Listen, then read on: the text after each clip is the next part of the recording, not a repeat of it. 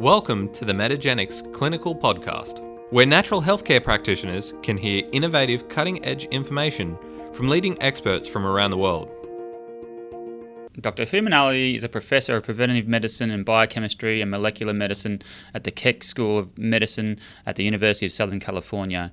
His research program is focused on multidisciplinary genomics approaches using complex disorders with an emphasis on cardiovascular, metabolic and inflammatory diseases. The professor is also the president-elect of the International Society of Nutrigenomics and Nutrigenetics, an education society working to increase the understanding of the role of genetic variation and individual dietary responses and the role of nutrient and gene expression generally. Among its various educational aims, the society assists in interpreting new facts into sound nutritional advice for the public, but also corrects or stops unwarranted claims and prevents the creation of unwarranted expectations in patients using the general public. Good morning, Herman. How are you going? Good. How are you, Nathan? Thanks. Great. Thank you. Thanks for taking time out in your day. It's the end of the day over there in Southern California. And so I've invited you across because you're the president-elect for the International Society of Nutrigenetics and Nutrigenomics. We'll just call it ISNN, I suppose. And also, obviously, a professor in molecular medicine. Can you give us a bit more of your background and perhaps how you got involved with the ISNN and why? Sure. So in graduate school, I did genetics, mostly human genetics, for my dissertation work, trying to understand what are the genetic factors that are associated with high cholesterol and high lipid levels. And then subsequent to that, I did some postdoctoral training where I incorporated mouse genetics. So one of the things that we like to do is go back and forth between mouse and human. We believe that's a sort of a very efficient and biologically insightful way to do these kinds of studies.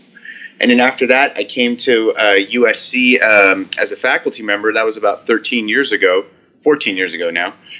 And my research program is focused on understanding the genetics of cardiovascular diseases, like you mentioned in the introduction. And an important component of that is not just like your genetic predisposition, but also your environment. And specifically here, we're talking about diet. So, we did some studies way back when where we found a gene, let's say, for atherosclerosis, and we noticed that if you carried the genetic variant, your risk of atherosclerosis was modulated depending on like your polyunsaturated fatty acid intake. And by this, I mean, I'm talking about omega-6 or omega-3s. The omega-3s are sort of known as the fish oils. And so that's really what got me into the ISNN. I was contacted by the people who were at the time leading the society, and because of the studies that we've done since then, I've become more and more involved, and as you mentioned, I'm slated to lead the society for the next few years until we pass on the torch to somebody else. So that's really how I came about, sort of becoming affiliated with the society. Great. And you're also part of the American Heart Association, is that correct? That's right. That's right. I'm also part of I'm a member of the American Heart Association and American Society of Human Genetics. And so that's really where most of my research is focused on, the genetics of heart disease and atherosclerosis. Okay, great. So I think the omega-3 and omega-6 is probably a good introduction to this nutrigenetics and nutrigenomics. Certainly when I was back at college, and you probably remember maybe in the 90s and early 2000s, is all about omega-3s and prostaglandins and the desaturases and so forth. But I think that's probably only part of the picture on how all these fatty acids and other dietary components work now, and you're really exploring how these constituents interact with the genome. So I want to dive into it. First of all, from the top, there's a bit of confusion in the nomenclature about the terminology. Can you just clarify nutrigenetics versus nutrigenomics? Sure. So, people have multiple definitions and how they refer to these terms. I'll give you my personal definitions. Nutrigenetics refers to the nutrition part is very straightforward. It's just dietary components and things like that. And the genetics part refers to DNA variation. So as you know, there's DNA sequence, and not everyone has the same exact sequence. Most of it, over 99% of it's the same, but there are small differences. And nutrigenetic refers to how those small differences interact with diet and nutrition to affect an outcome. Now, that outcome can be a disease outcome. It can be just like a sort of a quantitative trait like blood pressure or blood cholesterol levels, etc. But the term nutrigenetics to me refers to just how DNA variation interacts with nutrition and dietary factors to affect an outcome. By comparison, nutrigenomics is sort of similar, but it's a little bit of a different take. So what happens biologically is that DNA is, in order for DNA, they say that it codes for proteins, or it's like the blueprint of life, etc.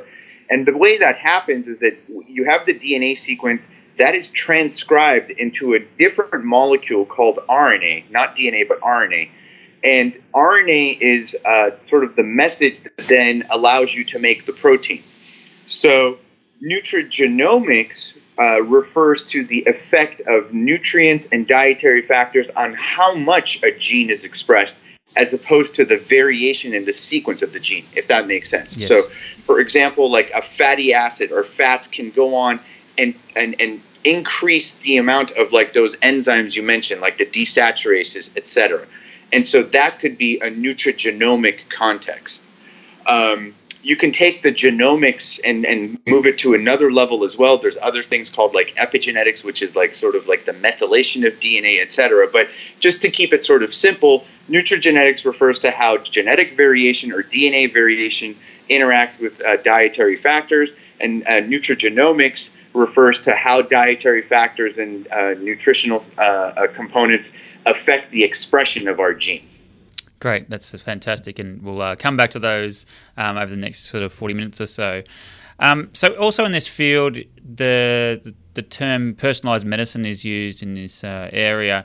So I just wanted to get a touch upon that, because I suppose for natural medicine practitioners, they would argue they've always practiced personalized medicine, but in the literature, and I think particularly in the United States, this precision or personalized medicine has become in vogue. Can you just add or your definition of what personalized medicine is and what it's potentially offering healthcare? Sure. So, you know, I kind of agree with what you just mentioned about practitioners saying we always practice personalized medicine. It's true. So you also touched upon the other term, which I think is probably a little bit more accurate in what I imagine what people are referring to, which is precision medicine. So the idea is that based on not just your clinical sort of like presentation, meaning like whatever your blood cholesterol levels are, let's say, or your blood pressure or your weight, etc. Is there other health information that we could use to sort of fine-tune your healthcare? And obviously, genetics has become a really like big player in this, particularly in the field of cancer. So, you know, like when they say precision medicine, the idea is, well, you know, if can I tweak, let's say, the dosage of a drug that I'm going to give you to maximize the benefit for you, or to minimize any potentially unwanted side effects. That would be a definition of, let's say, precision medicine. You're practicing medicine in a more precise way based on some biological, in this case, potentially genetic information. So that's sort of like I think what people are referring to. Now you can weave in nutrition into that, right? And you can still do precision medicine and precision healthcare, except the component that you're using isn't just genetics and by itself, but it's like genetics based then on then how to, let's say, modulate your diet to affect an outcome. Great. All right, well, let's look into the first one, the nutrigenetics. That's the genetic code the individual possesses and how that may determine your unique individual nutrient intake. So this is probably the one contentious area I want to explore because, as you probably know, there's divided opinion both in literature and in the public. It's probably a bit more prolific over where you are with the 23andMe and the accessibility there, but that is also occurring in Australia. We have our own testing companies as well doing maybe more limited panels, but we can also access the 23andMe. So first of all, let's just cover off some of the basics about gene mutations, say a single gene mutation versus a single nucleotide polymorphism that SNPs we're testing for in our patients. Sure. So, and I can give you this example in the context of like nutrigenetics, so to speak. So when people refer to like single gene mutations, what they're talking about is a DNA variation. There is a difference in the sequence of that person's DNA with the mutation, but the nature of that difference is so severe that it, for the most part, knocks out, let's say, the gene's function. Right. And so it's a severe type of DNA change, or like the DNA change manifests in a more severe way. in terms of like a clinical outcome, right? And these are like the, what we call, let's say, the single gene disorders. And you may have heard of these, like phenylketonuria is one. I'm going to come back to that in a second. Sure. Disease, cystic fibrosis, et cetera. These are all diseases that are caused by DNA changes, but the DNA change sort of is so severe that it knocks out, in almost all the cases, gene function. Okay, so that's, and they're very rare. That's the other thing I should say, is that these single gene mutations are very rare in the population, because you can, you know, we don't see phenylketonuria or Huntington's or cystic fibrosis a lot. And by a lot, I'm saying comparatively to, for example, heart disease or diabetes or cancer. Okay. Now, a single nucleotide polymorphism, or a SNP that you refer to, is a DNA change as well, except it doesn't have as severe effect on gene function or expression. And why do we know that? Because these SNPs are pretty frequent in the population. You can have a SNP be carried by 30% of the population. That SNP might increase or decrease the risk of heart disease a little bit, but clearly if you have the SNP, you don't have heart disease, because otherwise 30% of the population would have heart disease, yes. Right? So another way to put it is that the correlation between carrying, let's say, the single gene mutation and getting the disease is almost 100%, whereas if you carry a SNP, the correlation with getting a disease, in this case heart disease or some sort of adult onset disease, is much lower, right? Much, much lower. So that's how you sort of differentiate between single gene mutations and nucleotide polymorphisms. Great. Okay. So many of our practitioners are looking at most of the SNPs. Now, we've surveyed a lot of our practitioners to see if they're using it. Some aren't. It's quite divided opinion with our practitioners on the utility. I just want to go through some of the potential contentious areas. So, first of all, a lot of the professional bodies still are not endorsing, for want of a better term, the use of these tests, like the American College of Medical Genetics and Genomics, the Academy of Nutrition and Dietetics, and a couple others. So I'll get your take in a minute. So the first thing is, one of the contentions are the actual associations that you just mentioned with SNPs and disease risk. What's the the high-level view currently of SNPs and associated disease, particularly just a single SNP? Well, okay, so in the genome, there's like any one of us carries anywhere I would say like a few million SNPs. It can be up to 5 or 6 million, but let's say we like 2 to 3 million SNPs, right? And in the last 10 years or so, the association of SNPs with disease outcomes has become much, much better. And the primary reason for that, well, there's two reasons. One is technological advances. And with that, I mean the ability to interrogate all of the DNA variants in the genome. First, that was done using like these DNA chips. Now, sequencing being so low, you can just sequence the entire genome and know where all the SNPs are. So that was one major advance. The second major advance was the ability to recruit and collect large populations, like cases and controls, people with the disease and controls. No individual study was all that large, although you're getting these biobanks that are being collected right now. But what people did in the field was they combined their data together. So one study had a couple thousand people, another study had a few thousand people, another study had a few hundred people, et cetera.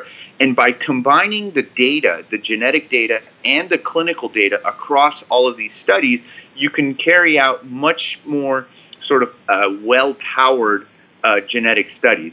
And now this has been done for heart disease, for diabetes, for cancer, just about any adult onset disease that you can think of, Alzheimer's, Parkinson's, et cetera. The list goes on and on. People have done these sort of large-scale genetic studies. And the consensus is that for most of these diseases, there are now at least a dozen, in some cases there might be a few dozen SNPs that are, I don't want to use the term conclusively, but very reproducibly associated with the diseases. So in fact, I think, you would ask anyone in the field, well, do you think this SNP, is associated with heart disease or diabetes or Alzheimer's? For like a couple dozen or so, people would say yes, overwhelmingly support that sort of conclusion. So it just depends on which particular SNP you're referring to when you ask, is it associated or not? Great. So what are the ones off the top of your head that are mostly linked to or better linked to disease? If you had a top dozen or top six or something. Yeah, sure. So like the easiest is to sort of like just go by disease and just give you like maybe the top one, two. So for example, like the long known association of ApoE4 with Alzheimer's disease was for sure confirmed in these latest genome-wide association studies that I mentioned. But interestingly enough, it was originally found like 25 years ago simply because somebody tested that SNP individually way back when, you know, and they showed that association. It was Alan Rose's. And then that was subsequently confirmed. So there's no doubt that ApoE4 is associated with Alzheimer's. In the heart disease field, there are SNPs in genes that control cholesterol levels, and those have been shown to be associated with not only, for example, LDL or the bad cholesterol, but also with heart disease. In the cancer field, people have found associations with this region on chromosome 8. It's a very large region. There is a cancer gene in the region, so they think that that's the mechanism. I'm just giving you basically like sort of like the top hit, so to speak. Diabetes, there's a gene called TCF7. Sorry, you're gonna TCF7, and that has been associated with diabetes in multiple studies. For obesity, there's a gene called FTO, and there's a SNP in that gene that's associated. So, you know, these are just the top hits. But for, you know, you can go and you can ask, well, how many genes in total have been identified for heart disease? And the count by the latest paper that just came out is like upwards of 50 or 60. For diabetes, it's like 30. For height, for example, you can find SNPs associated with height. It's like well over 200. So it just depends on the disease and the clinical trait that you're looking at. Great. That's probably more positive than I found, but I'm certainly relying on your information.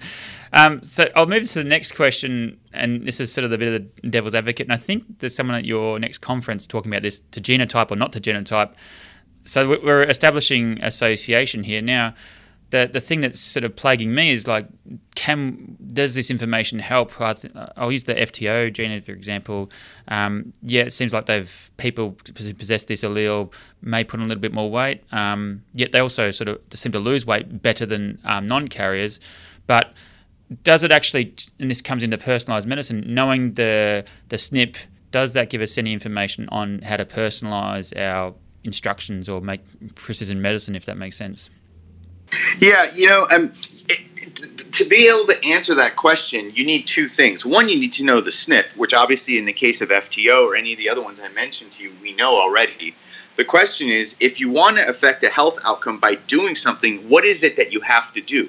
In the case of FTO, knowing that you're at increased risk of gaining weight because you carry the FTO variant, does that mean that if you cut down on, let's say, certain dietary things, or if you exercise more or something like that, is that going to sort of like, you know, get you to a healthier place, right? You're basically asking, can I do something based on my genetic predisposition to help me? And while we know the genetic component of that, people really don't know the other sort of like, what do I have to do? The environmental component. Right? They don't know, okay, if I carry FTO, should I eat less fat? Should I eat less sugar? Or should I just do this or do that? Should I exercise more? Those are the studies that are lacking. So the reason there's confusion and there's debate is because, well, yeah, okay, so what if you know what your FTO genotype is? What are you going to do about it? And what people are claiming you should do about it, is that really supported by the data? And that's where the conundrum is right now. Yes. Perhaps we can look at the Food for Me study, which I think capture some of these issues about whether genotyping is of benefit and how much. So perhaps if you can give us a bit of a snapshot on the study and what they've found so far.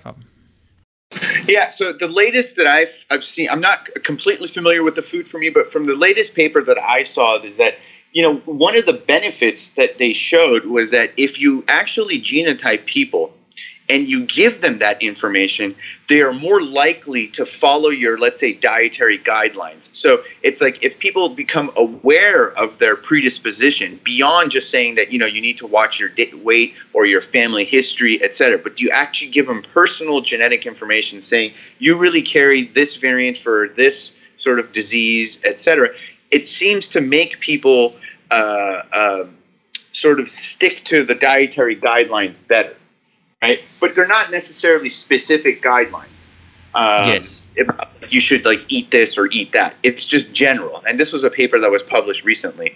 So in that context, I think, sure, you know, it makes, if it seems that people, if they know their genetic sort of information, it helps them lead a healthier life, then there's no harm in that, right? But if you're going to genotype somebody and give them a specific dietary recommendation, I think there would have to be more data to support that.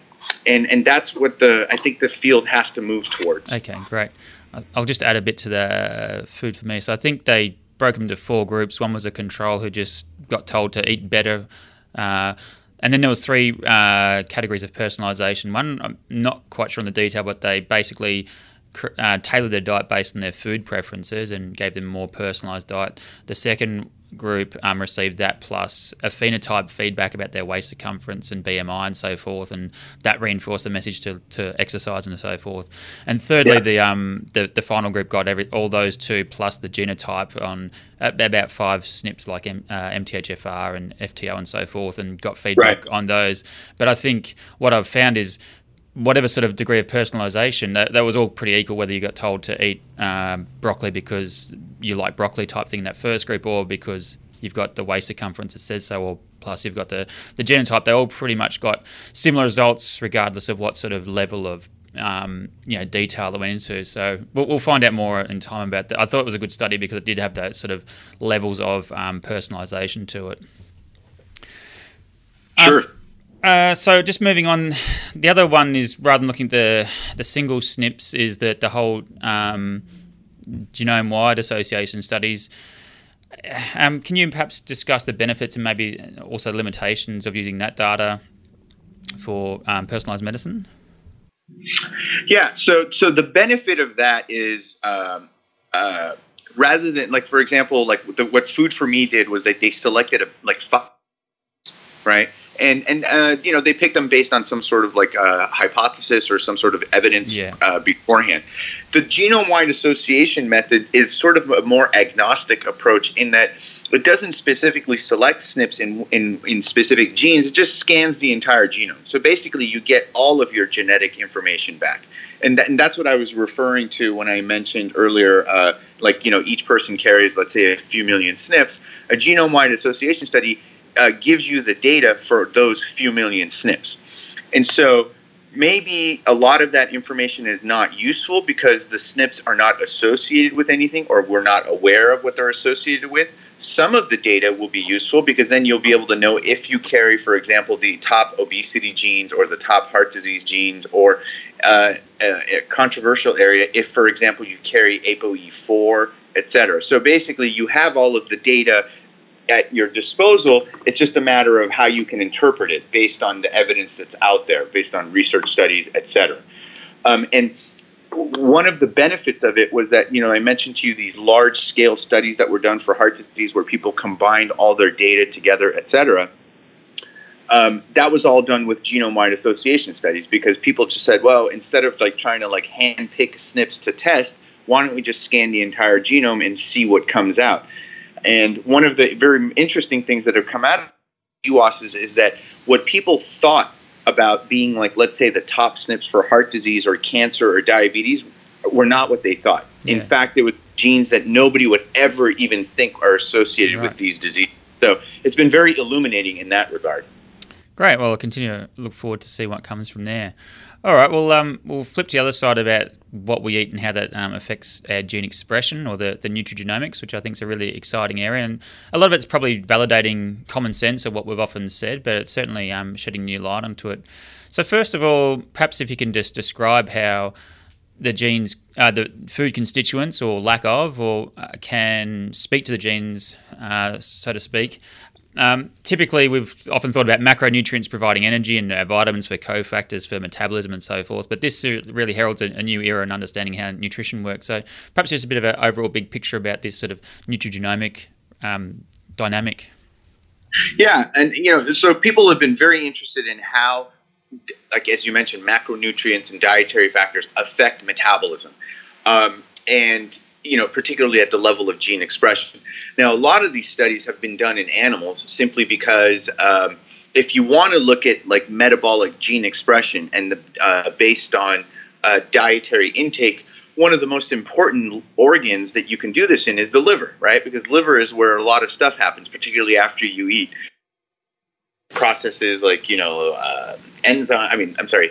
fats and sugars, et cetera, et cetera. So most of the data has come out of animal studies. It's a little bit problematic because you really can't do those studies in humans. You'd have to go and get a liver biopsy from people after giving them a specific meal, et cetera. So most of the data is coming from the animal world. But people have, like, you know, certainly identified genes that are the targets of, for example, sugars. So when you have like a high sugar intake for whatever reason, you know, your liver tries to process it. And in order to process it, it upregulates pathways that, like, you know, metabolize sugar to downstream metabolites and things like that. That's one example. Fats are another, obviously, big macronutrient that affects metabolism. Again, it can be at the site of the liver, but also it can be in the intestine as well. And so understanding how dietary factors affect the function and expression of genes in these metabolically relevant tissues is a big deal, right? And again, most of the studies have been done in animals. The question is, can we extrapolate what we're understanding from animal studies to humans? And that's where I think there's been some difficulty, simply because it's just not possible to do the same type of study in humans. You know what I mean? Yes. So you're limited in humans to looking at things like, for example, in blood cells, which are, you know, easily collected from people, but looking at gene expression levels in blood cells is not necessarily as biologically relevant as, like, for example, on the liver. So the point I'm trying to make is that, yes, there's a lot to be learned about how nutrients affect expression levels and how genes are turned on and off. But unfortunately, there isn't, as far as I'm aware, a whole lot of those kinds of studies in humans. And so there's still like a little bit of you know, is a mouse, like, sort of metabolism the same as humans with respect to how nutrients are processed, et cetera? Great. So what are some of the studies we have seen in humans? I think there's been some work on the Mediterranean diet outside of from the PREDIMED study. What's some of the take-home messages so far on some of these human trials? You know, I am not very familiar with that study either, so I don't want to, like, sort of say something that I don't want to misspeak, I guess I could say. So I apologize for that. That's okay. But maybe I can get back to you on it. That's or right. Something like that. I think the PREDIMED, they looked at just gene expression versus the controls. The PREDIMED, they gave, I think, one group Mediterranean diet plus additional olive oil, one group Mediterranean diet plus additional nuts, and then the other group just as a control. I think they found that to terminate the study early. It was meant to go for 7 years, but they terminated early because there was clear benefit to the Mediterranean diet in terms of cardiovascular disease and so forth. But they looked at gene expression, and the two Mediterranean diets were upregulated many pro-inflammatory genes and compared to the control diet. But they're starting to obviously... You mean downregulated inflammatory genes? Sorry, yeah, downregulated pro-inflammatory genes. That's correct. Yes. Right. And this is all in blood cells, I'm assuming, right? I believe so. Yeah. Yeah. So that's great because, you know, I'll tell you why. In that case, that kind of study gives you good information with respect to heart disease, because you mentioned this pro-inflammatory or dampening inflammation. So we know that, like, you know, blood cells and immune cells play an important role in heart disease beyond just cholesterol, et cetera. And we know that heart disease has a pro-inflammatory sort of component. So by showing that a dietary intervention reduces the expression of inflammatory genes in cells that are directly relevant to the disease, in this case heart disease, that's useful biological information.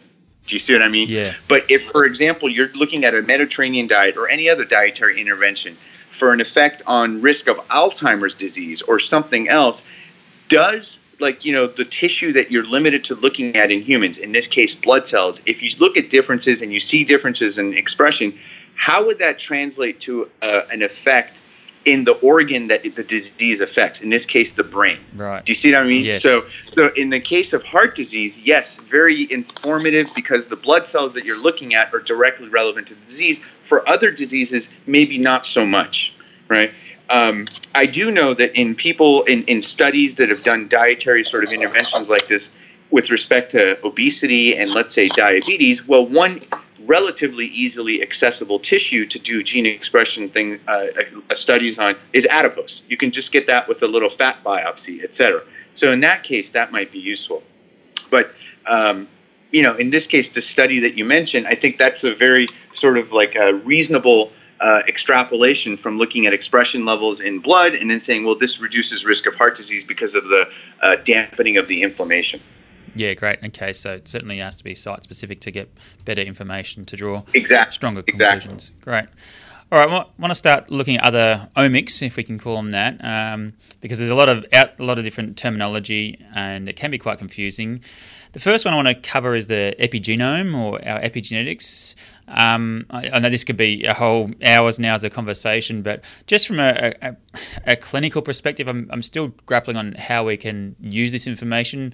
So clearly there's evidence of our DNA being marked with epigenetic tags, whether it's methylation and so forth. There's sort of almost low-hanging fruit in the literature about the agouti mice who maternal intake of nutrients can affect the body composition and the colour, the fur even. There's the Dutch winter hunger phenomenon in World War II. And I think even up in Canada, there was the Canadian ice storm, which affected the mothers during pregnancy, the stress, and the children thereafter suffer more chronic diseases, and it's pinned down onto the epigenetics. So my question is can we make sense of it from a clinical perspective? Can we modulate it, or is it something we just have to watch this space and over time with advancing technology we'll be able to pinpoint better? Yeah, like for example, you bring up some very good points. The first is, the human data, the natural experiments, if you will, definitely show that there is some sort of like inherited process that affects disease outcomes beyond just sort of like inheriting a DNA variation. Right, so it's like as you mentioned, the DNA is modified somehow with that in the absence of changing the sequence, and that is heritable, right? And it results in a disease outcome. So the animal studies also support that. Where it becomes problematic is, epigenetics and these sort of tags that you called it, like the marks on the DNA, vary from tissue to tissue. So one of the questions is, from a clinical standpoint, is well, if it is heritable and it's affecting methylation, which tissue is it affecting? Dan, where we need to sort of intervene. Is it affecting methylation in the liver? So we should look at the liver processes, or is it in adipose? Or in this case, again, I bring up this thing with blood cells. Do people look at blood cells and show differential methylation as a result of some dietary intervention? Is that really relevant to sort of metabolism? Because the business end of metabolism is, again, like the liver or the muscle or adipose, right? So those are some of the problems where, yes, people have sort of seen these methylation changes, but to tie them to specific mechanisms at the tissue level, I think has been a little bit more difficult. Yeah, okay. It's coming back to that phenomenon again about where you're looking. Obviously, research, you don't want to do too invasive techniques on the subjects, but at the same time, you still want to gain valuable data. So again, We'll probably have to watch this space.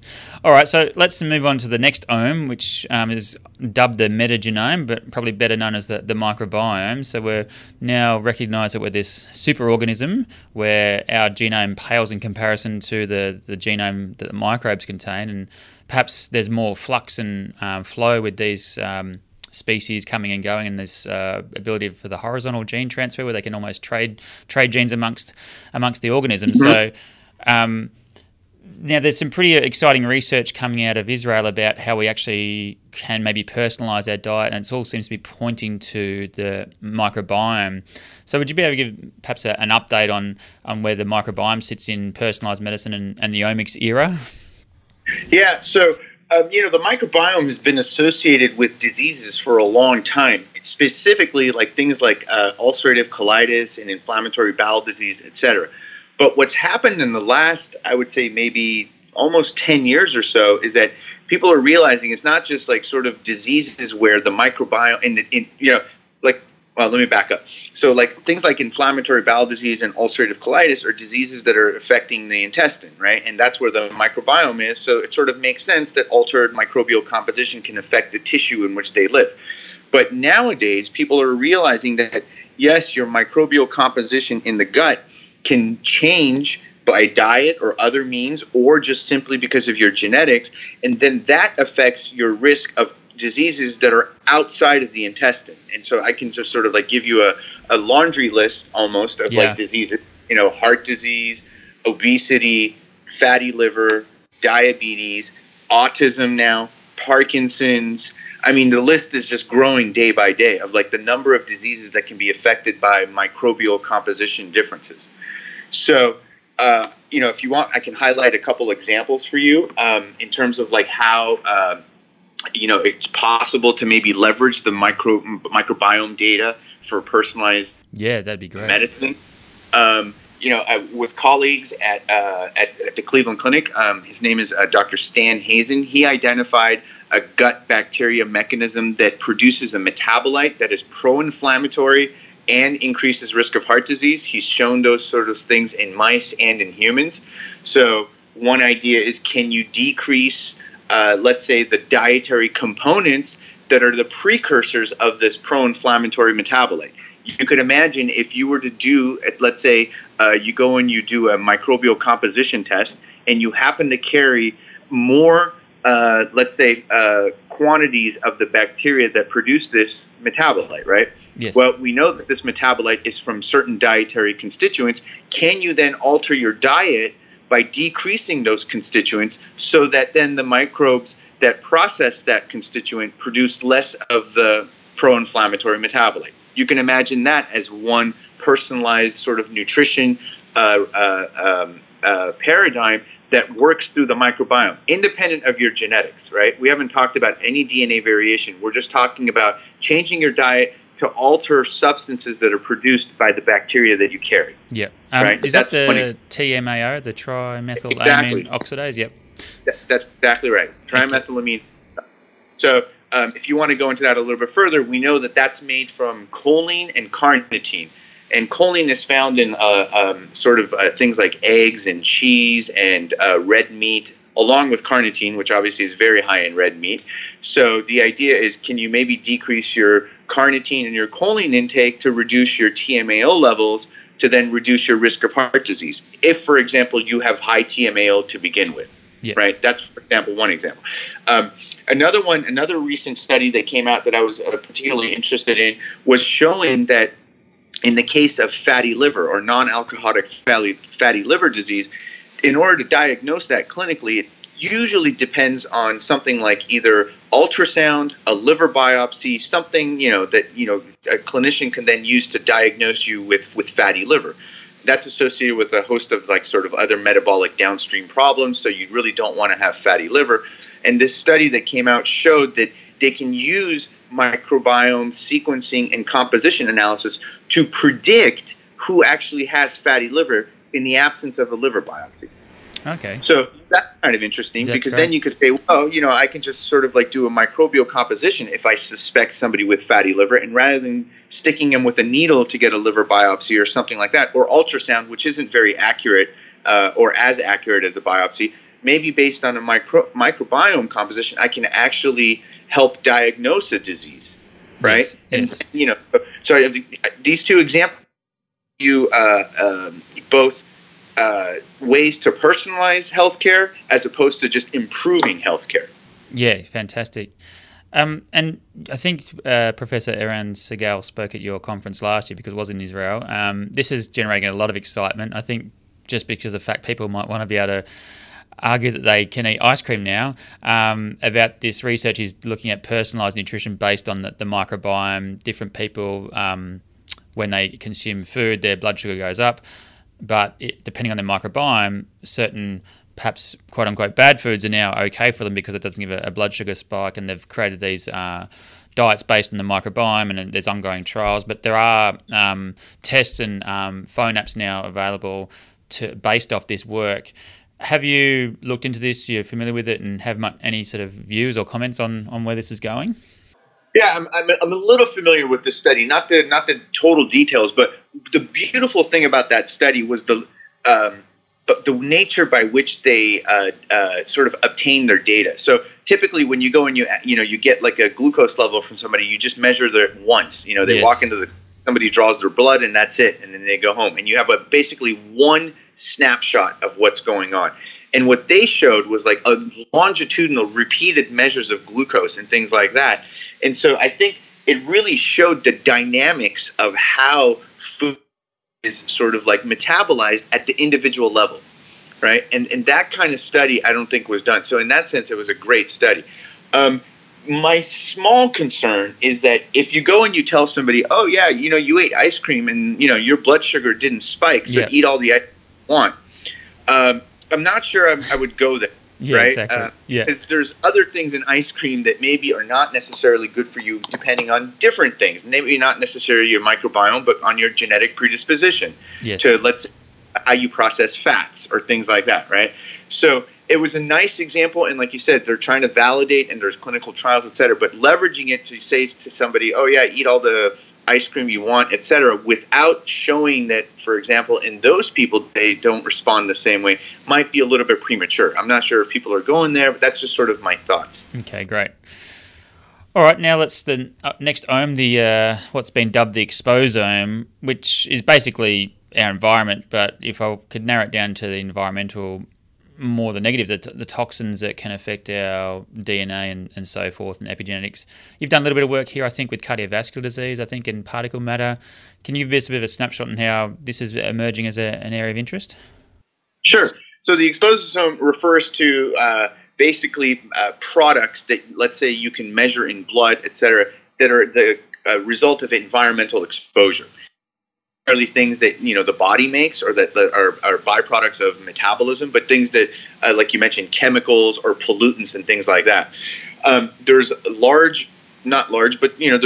a good body of literature. In certain cases, there's things called what they call endocrine disruptors. These are chemicals that are found in plastics and other things that, you know, enter the body just simply because of, like, you know, we drink water out of plastic bottles, or we have our containers, you know, our Tupperware, etc. These things can get into the body, and then they can, you know, mimic sort of biological processes by, like, sort of looking like hormones and things like that. And then, as the name insinuates, they're endocrine disruptors. They disrupt endocrinological processes. So there is a lot of studies looking at, you know, could that explain, for example, the rise in obesity in kids, et cetera. In our work that we've done, we've focused on air pollution. Here at USC, there's a large environmental epidemiology group that has had a long-standing interest in the effect of air pollution on primarily lung diseases, in particular asthma. But you know, the air pollution is thought to, exposure to high levels of air pollution is thought to increase inflammation in the lungs. And epidemiological data has shown that increased exposure to air pollution is also associated with heart disease. So, for example, heart attacks spike during very polluted days. Yeah. And so the idea is, if you can sort of like quantitate somebody's exposure to these pollutants, can you use that to, you know, sort of like determine what their overall risk is for heart disease? In the case of like the endocrine disruptors, you can measure those in blood or in tissue. In this case, let's say adipose tissue, because you can obtain that easily. But in the case of the pollutants, the air pollution, there is really no way to sort of quantitate them in blood, probably because they do not actually enter the blood. They get stuck in the lung. Right. So how something that gets stuck in the lung affects the heart is a very interesting question, and one of the thoughts is that inflammatory signal is somehow becomes systemic. It actually enters the blood, possibly through those blood cells that we talked about earlier, which then go on to affect the coronary arteries in the heart. So that's just a very sort of like a brief overview of two sort of exposures that one could say is part of the exposome. Thanks. That's really a tough one for me, just with all the EDCs, or environmental disrupting chemicals, endocrine disrupting chemicals, and sometimes the cocktail as well that could be cumulative. And now you're adding this layer about the lodging the pulmonary to affect the cardiovascular. It's a tricky area, but hopefully over time research will tease out ways we can quantify it and also treat it. So yeah, I might be nice leading, as you mentioned about the, being the toxin in the lung, and then it is sort of metabolic effect. I want to move on to the what's dubbed the metabolome, or measuring what's in the blood as a, like a downstream effect. And there's a lot of technology and interest going on here about how that can maybe be a good way of tapping into somebody to quantify their disease risk and so forth. Can you also give us an update on the metabolome and where that, this is heading? Yeah, sure. So we're very interested in the metabolome and doing metabolomic studies. And let me just sort of briefly say why, at least from our perspective. You know, we talked about DNA variation. If you can think of a spectrum leading from DNA variation on one end of it and disease being at the other end, there's a whole lot of stuff that happens in between, right? You have DNA. Yeah. We talked about DNA turns into gene expression, and then expression levels translates to protein levels, which then might translate to enzymatic activity, and then then there's a bunch of other stuff that goes on over let's say a lifetime, and then you end up with a disease. And we like metabolomics because it is in the middle of this spectrum. It's downstream of all the DNA and the enzymatic reactions, and yet it's proximal enough to the disease where you can use it to understand disease mechanism or pathophysiology. Yeah. And so, for example, in metabolomics, people have developed high throughput methods to quantitate, just like you would, let's say, cholesterol levels, to quantitate these small molecules that are the result of multiple metabolic and enzymatic processes. They can be as simple as amino acids. They can be fatty acids. You can call that lipidomics if you wanted to. They can be sort of like products that are produced. For example, you mentioned trimethylamine N-oxide. That was identified using a metabolomics approach, right? So it's a very exciting field. A lot of people are doing it. But one of the problems with it is as follows. If you want to quantitate something in the blood, you actually have to know the molecule that you want to measure, right? Because of just the technology.